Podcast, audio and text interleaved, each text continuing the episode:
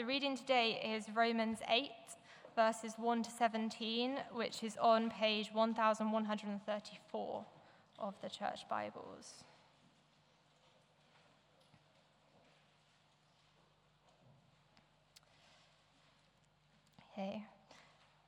Therefore, there is now no condemnation for those who are in Christ Jesus, because through Christ Jesus, the law of the Spirit who gives life has set you free from the law of sin and death. For what the, the law was powerless to do because it was weakened by the flesh, God did by sending his own Son in the likeness of sinful flesh to be a sin offering. And so he condemned sin in the flesh, in order that the righteous requirement of the law might be fully met in us who do not live according to the flesh, but according to the Spirit. Those who live according to the flesh have their minds set on what the flesh desires, but those who live in accordance with the Spirit have their mind set on what the Spirit desires. The mind governed by the flesh is death, but the mind governed by the Spirit is life and peace. The mind governed by the flesh is hostile to God. It does not submit to God's law, nor can it do so. Those who are in the realm of the flesh cannot please God. You, however, are not in the realm of the flesh, but are in the realm of the Spirit, if indeed the Spirit of God lives in you. And if anyone does not have the Spirit of Christ, they do not belong to Christ. But the body is subject to death.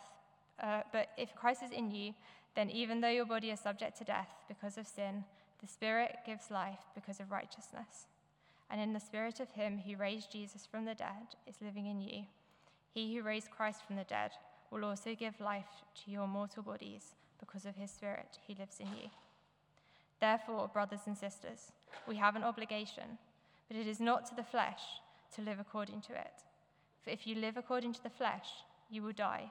But if by the Spirit you put to death the misdeeds of your body, you will live. For those who are led by the Spirit of God are the children of God. The Spirit you received does not make you slaves, so that you live in fear again. Rather, the Spirit you received brought about, by, brought about your adoption to sonship. And by him we cry, Abba, Father.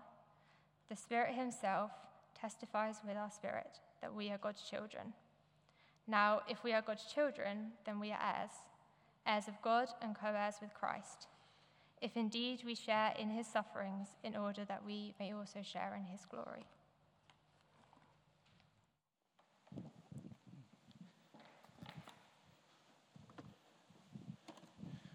Good evening. It's good to have you with us today. Are you still awake? Still with us? That's good. I tend to find that if you laugh at my jokes, I come across a lot funnier. So um, that, that would help. As we continue through this evening, we are looking at the second week of our Enjoying Discipleship series. As a church, it's our vision to make and mature disciples of the Lord Jesus Christ.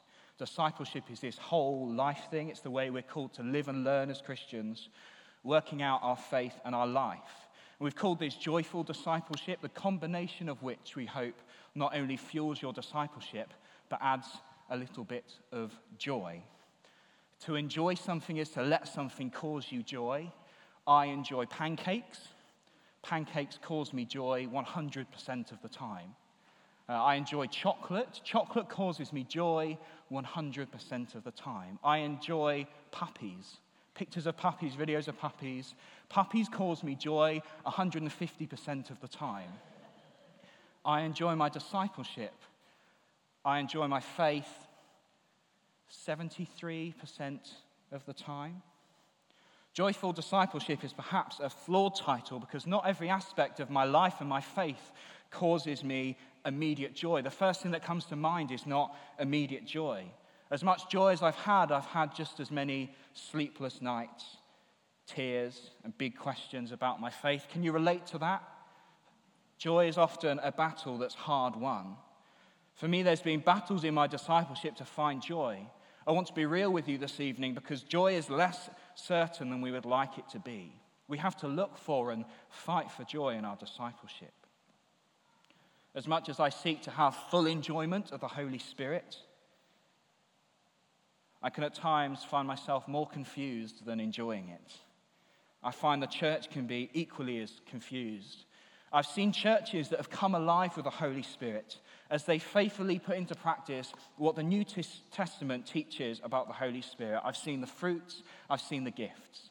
I've seen people experience full healing through the Holy Spirit. Someone I knew who was deaf in one ear, through one encounter with the Holy Spirit, went from being deaf to being able to hear. I've seen the gift of tongues in, um, in action during a small prayer meeting. Someone who is able to speak to a Portuguese lady in perfect Portuguese. They didn't know Portuguese. They were able to speak to this lady in Portuguese and call them by their childhood nickname. Remarkable stuff that fuels our faith. I've seen that stuff. I've, I've seen the Spirit misused, abused, and disregarded. It doesn't really fuel faith, but detracts from our faith. So I come to a topic like this, enjoying the Holy Spirit, with a real want for joy but just as much confusion. So, do I throw myself in or do I hold myself back? I, I kind of balance on the fence. I teeter totter between being fully in and holding back. The problem with neither being fully in or fully back is that we dwell in this in between of indecision. Now, the middle ground is not where we're called to be as Christians. As Christians, we're called to deepen our faith, to um, live life in all its fullness, not live life in all its in betweenness. It's the fullness that the Holy Spirit will transform, it's in fullness that the Holy Spirit will transform our discipleship. The Spirit is a gift given to the Christian, and it's a gift given to the church. It's given to those who fully throw themselves in. It's by seeing the Holy Spirit at work in our lives and in the church that we can experience fully the joy of discipleship. As we read through Romans 8 this evening, we come across two phrases which provide for us an anchor in Paul's writing. They provide the central thought that is weaved throughout the passage. It's through these phrases that we can navigate to what Paul was teaching the early church about the Holy Spirit. Like building blocks, these phrases come together to build up the key idea in this passage. Paul writes firstly to those who are in Christ, and secondly to those who are in the Spirit. In doing so, he provides for us a certainty of what life can look like in Christ and in the Spirit, as well as a challenge to our discipleship to live life in such a way. To live in Christ means to live a life that is marked and changed by relationship with Jesus to be devoted to our discipleship, devoted to Him. Paul uses this phrase to describe those as Christians who have thrown themselves fully in. There came a point in my life where I realized I couldn't live my relationship with God through my parents. My relationship with God was a relationship with a car that drew, drove me to church on a Sunday morning. Decided that that wasn't enough for me, and for, for me to have a personal relationship with Jesus meant throwing myself fully in. That was almost the last thing I did. Uh, at, my baptism, I went into the water, and there was a moment I almost didn't come back out of the water. They'd never baptized someone as tall as me. Um, and those who know anything about physics know stuff about pivots, and there was a point where I almost went too far. It was almost the last thing I did, but it was the best thing I did. To be in Christ is also to be a member of a church, to throw yourself into faith community with others. If you're a student joining us this evening, you may have just moved from a church you know and are known to this new place. Well, I'd encourage you are welcome here. We want you to find a place where you can be in discipleship with others because it's being in church community, being in Christ with others, that we can see the Holy Spirit at work in our lives. This, says Paul, is key to our discipleship, to be one who is in Christ Jesus. Just as this is key, so is being in the Spirit. The Spirit is a promise given by God of the New Testament, fulfilled at Pentecost in the New Testament. The indwelling presence of God given to the Christian and to the church. Jesus' own words in John 14 testify this. Jesus says, If you love me, keep my commands, and I'll ask the Father, and he will give you another advocate to help you and be with you forever the Spirit of truth. We see here these two building block statements come together. The passage starts with, If you love me, keep my commands. That is to be in Christ. The follow on is the promise of the indwelling spirit. We have in Christ, we have in the Spirit. Quite literally, This is the indwelling spirit. This is the right and proper use of that word literally. You hear people say literally this, literally that. This is the right and proper use of that word literally. Because the spirit is the word pneuma. Now that means breath or wind. The spirit is the breathed breath of God, it is the wind of God dwelling with us. As God breathed life into Adam, God breathes his spirit into us. That's that picture the word brings to mind. To be in the Spirit is as much for the Spirit to be in us, the breath of God to live within us. As Paul teaches on discipleship in Romans 8, we see that these phrases, in Christ in the Spirit, are used interchangeably. To live fully in Christ and to live in the Spirit cannot happen separately, like Jack and Jill going up the hill, they go hand in hand. We see this in verses 1 through 4. If you've still got your Bibles open in front of you, I'd encourage you to look at them now.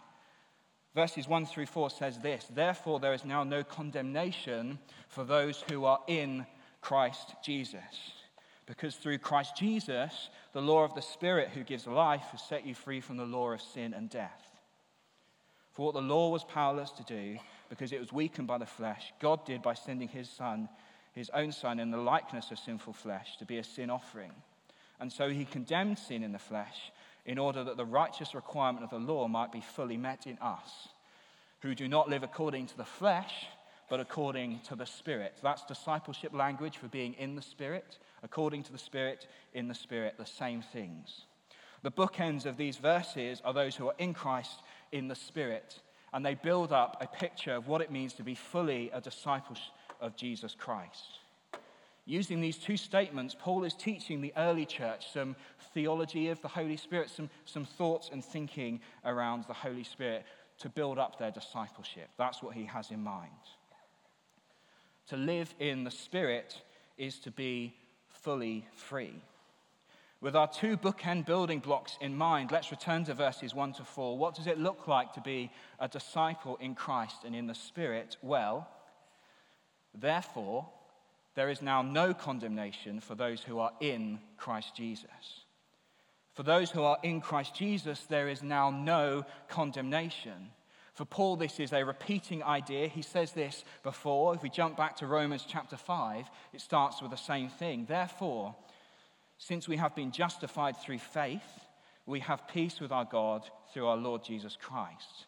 For those who are in Christ, the entanglement of sin, sin has been dealt with. Those who are in Christ can experience full freedom. There is now no condemnation for those who are in Christ Jesus. We are fully free. The scripture says this because through Jesus Christ, the law of the Spirit who gives life has set you free from the law of sin and death. We can experience full freedom from the penalty of sin through Jesus Christ and through the Spirit. This is the gospel. This is good news for us.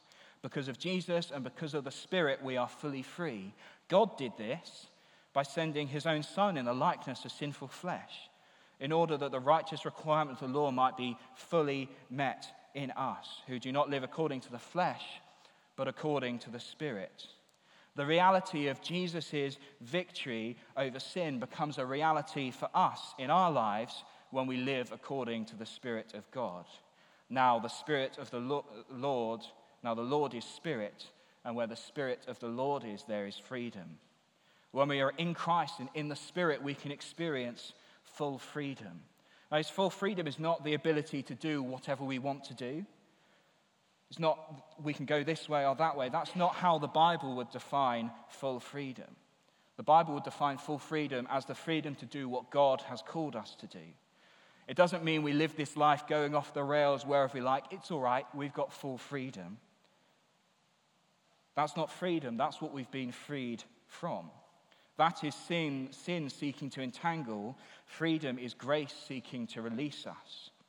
In the last few weeks, uh, myself and my wife, Abby, we've just moved house.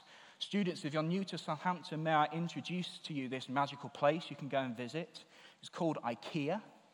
We, have been to, we've been aware of IKEA. I remember the days where to visit IKEA you had to get in a car and travel hours. You had to work out how to fit everything into the boot. But now it's right on our doorstep. When you go to IKEA, you get home and you have that moment where you realize you've now got to build what you've bought. It doesn't come ready for you. Um, you have a choice. Do I, do I A, follow the instructions step by step? The result of this is usually um, successful, I would say successful. Or do I B, take a cursory glance at the instructions, decide proudly that I can probably do it better myself, and throw them to the side? I have full freedom to make that choice. Do I A, follow the instructions laid out for me by the maker and the designer? Or do I B, disregard them, think I know what's best, and try and hash it out myself? Well, life carries the same questions. Do I follow the instructions here in the Bible? Or do I proudly decide that I can probably work it out better by myself? We're free to make that choice. We have full freedom. Do I live in Christ and in the Spirit, or do I live my life in the opposite way, which is sin or the flesh? This is definitely an area of my life I teeter totter between option A and option B. It's a choice we all have to make. Hmm. Full freedom or murder? That's probably an easy one, to be honest. What about full freedom or pornography? Full freedom, I like this, good call and response. Full freedom or drink and drugs? What about full freedom or gossip? Full freedom or anger? Full freedom or selfishness? It's those choices that we teeter totter between. Do I do it my way or do I do it your way, God? The Bible tells us that full freedom can only come when we choose option A, when we are fully in Christ and in the Spirit. Where are your teeter totters? What are you balancing between? We've all got them. What is it that's stopping you from being fully free? Reading on in our passage, as we get past verses 1 to 4, Paul moves the listener to consider life in the flesh and life in the spirit. He says this Those who live according to the flesh have their minds set on what the flesh desires, but those who live in accordance with the spirit have their minds set on what the spirit desires. The mind governed by flesh is death, but the mind governed by spirit is life and peace. The mind governed by the flesh is hostile to God. It does not submit to God's law, nor can it do so. Those who are in the realm of the flesh cannot please God.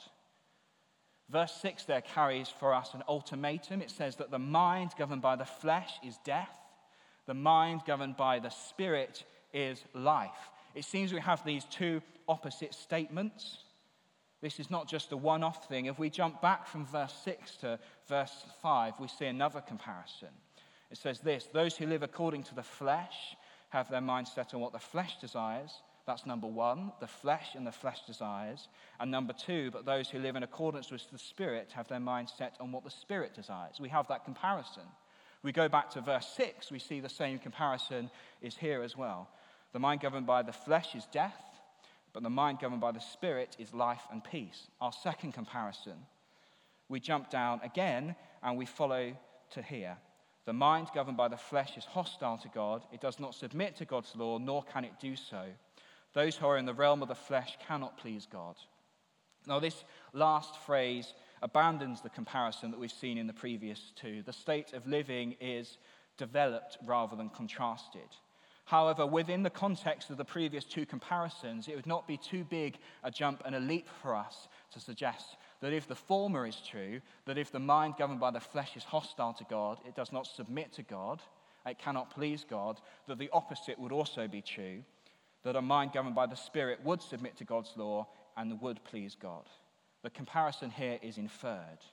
These comparisons are a construction technique building towards Paul's prevailing message in this part of the passage. Paul is revealing that to live in is to be fully alive.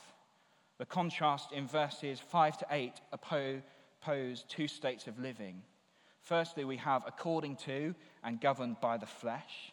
This results in death, a broken relationship with God. And secondly, we see uh, living a life according to and governed by the Spirit the result of which is life and restored relationship with God. Here, this word flesh does not mean our physical skin. Paul uses this word to describe our humanness, not our flesh and blood, but the human within. The reality of our humanly human, brokenly broken, normal normality. as people who are flawed. It's our human nature at work within us where sin comes so easily into our lives and entangles us. Living a life motivated by the flesh is a life lived without these bookends of being in Christ and in the Spirit. Without these as a foundation, sin is what is left. For one who lives according to the flesh, life looks like unbalanced desires, death, and hostility, and broken relationship with God. But there is a better way. With our foundation in Christ and in the Spirit, we can become fully alive. What's stopping you from being fully alive? The, the things of the flesh, they can so easily entangle us and distract us. What are those things that are stopping us from living a life that is, has a foundation of being in Christ and in the Spirit? The mind governed by the Spirit is life. Galatians 6, verse 8 says this Whoever sows to please their flesh, from the flesh will reap destruction. Whoever sows to please the Spirit, from the Spirit will reap eternal life. In the story of your life, watch what you sow, and you can watch where you grow. That is Paul's encouragement to the church. A life lived in is a life that is fully alive. You don't need to take my word for it. Look to verses 9 to 11 of this passage. This is Paul speaking directly to those who are in. He says this You, however, are not in the realm of the flesh, but are in the realm of the Spirit, if indeed the Spirit of God lives in you. And if anyone does not have the Spirit of Christ, they do not belong to Christ. Here, what Paul has already said, he says again if indeed the Spirit of God lives in you, if you are in Christ and in the Spirit, they still go hand in hand. If you are in, look at what happens. But if Christ is in you, then even though your body is subjected to death because of sin, the Spirit gives life because of righteousness. What was dead comes alive in the Spirit of God. The Spirit makes a reality for us, the reality of a risen Jesus. Jesus rising from the dead, that moment was when sin was defeated. Before this, when people died, they died. Apart from a few instances in the Bible where this doesn't take place, people die. We are going to die. Even though our bodies are subjected to death because of sin, Christ died for us. See, the Spirit makes a reality for us, the reality of Jesus rising. This enables us to become fully alive. This is the Spirit at work within us. And if the Spirit of Him who raised Jesus from the dead is living in you, He who raised Christ from the dead will also give life to your mortal bodies because of the Spirit who lives in you. This truth is not a passive truth. It's not the sort of truth you can hear this evening, you can go home and forget completely about. This is an active truth. And as such, it's an active truth that requires from us an active response. We are required, we are encouraged and required to do something about this. We can't just hear this and go on with our lives. We're encouraged to do something, uh, do something about it, to respond to Jesus and the Spirit. So Paul says this Therefore, because of what we've just heard, this is how we can respond. Brothers and sisters, we have an obligation. This obligation is not a legal contract that we sign to living in Christ and in, in the Spirit. It's not a contract, but a choice. It's a relational response to God. We have an obligation, but it's not to the flesh. What's the flesh done for you? It's not to the flesh to live according to it. If you live according to the flesh, you will die. What's the flesh done for you? But if by the Spirit you put to death the misdeeds of the body, you will live. What has Jesus done for you? Now, where, where, where are you at with this? Are you fully alive? Or, well, this passage would tell us if we're not fully alive, that we're on a journey towards death. There is certainty in Paul's writing here that those who are fully in, those who are in Christ and in the Spirit, will see full life. There's also a challenge for those who aren't, and the result is death. Where are you at? We have an obligation, a relationship response, an invitation to this relationship to work out our discipleship, to enjoy our discipleship. The choice is ultimately yours. Where are you at? You can probably tell from my rugged athleticism that I was never in captain of the football team or in the football team. Um, or watch the football team. I, I was never in the team. But in this passage, as we read through, we see there's a truth that those who are in Christ and in the Spirit are adopted as sons and daughters. You are fully found. If you've not been following this, you'll see that in the Spirit we are fully free, we are fully alive, and we are fully found. This is the picture that being in Christ and in the Spirit builds up for us. This means that those who are in Christ and in the Spirit are adopted as sons and daughters into relationship with God. Read this. For those who are led by the Spirit, those who are in the Spirit, are children of God. The Spirit you received does not make you slaves so that you live in fear again. Rather, the Spirit you received brought about your adoption to sonship. This means we belong. When we are in Christ and we're in spirit, we see that what takes place in our lives, we become fully free, fully alive, and we, we have this identity that is then fully found. The Spirit is a marker of our belonging. It causes us to respond like Jesus did. Jesus calls out Abba Father, these words in this passage. Jesus himself calls out Abba Father. And yet, we, the adopted children of God, can respond to God in the same way that Jesus, the one and only Son, responds to God. You see how we belong on this same level? There is no difference, there is no separation. When we are in Christ and in the Spirit, we are fully found. This says the Bible is a work of the Spirit. We can't get to this point by ourselves. The Spirit Himself testifies with our spirit that we are God's children. Now, that is big S and little s. The Spirit, the Holy Spirit, testifies with our spirit. The, this means that the Spirit of God is at work within us. It's only in the Spirit that we are fully found. It's only in the Spirit that we have this relationship with God. Now, this is what joyful discipleship can look like. It looks like being fully free, fully alive, and fully found. Where are you at this evening with this? Uh, can I invite you to stand? I've talked a lot. I'm going to stop talking in a moment, I promise. I'm going to invite the band to come up. I said earlier that this is a active truth, not a passive truth. You can go home this evening and forget everything I've said, or you can go home this evening having come to encounter the Lord Jesus, to encounter the Holy Spirit. That will look like full freedom, full life, and full identity. All of this is on offer for those who are in. But where are you on that teeter totter, that balance from left to right? Are you on the fence about some of this stuff? Where are you missing out on the fullness of this freedom, the fullness of this life, the fullness of this found identity? Now, Above Bar Church, we never speak as if God is, isn't in the room. We never speak as if this stuff isn't real, real to us. God is here this evening. His Spirit is here with us. That's promised in the Bible. And perhaps for the first time or the hundredth time, you can meet with Him here now. Lord Jesus, we still ourselves before you. Lord, we thank you for the gift of the Holy Spirit. And Lord, as confusing as it can be at times, in that the balance that we, we balance between. Lord, where am I? Am I seeing full freedom, full life, full identity in my life? Where am I?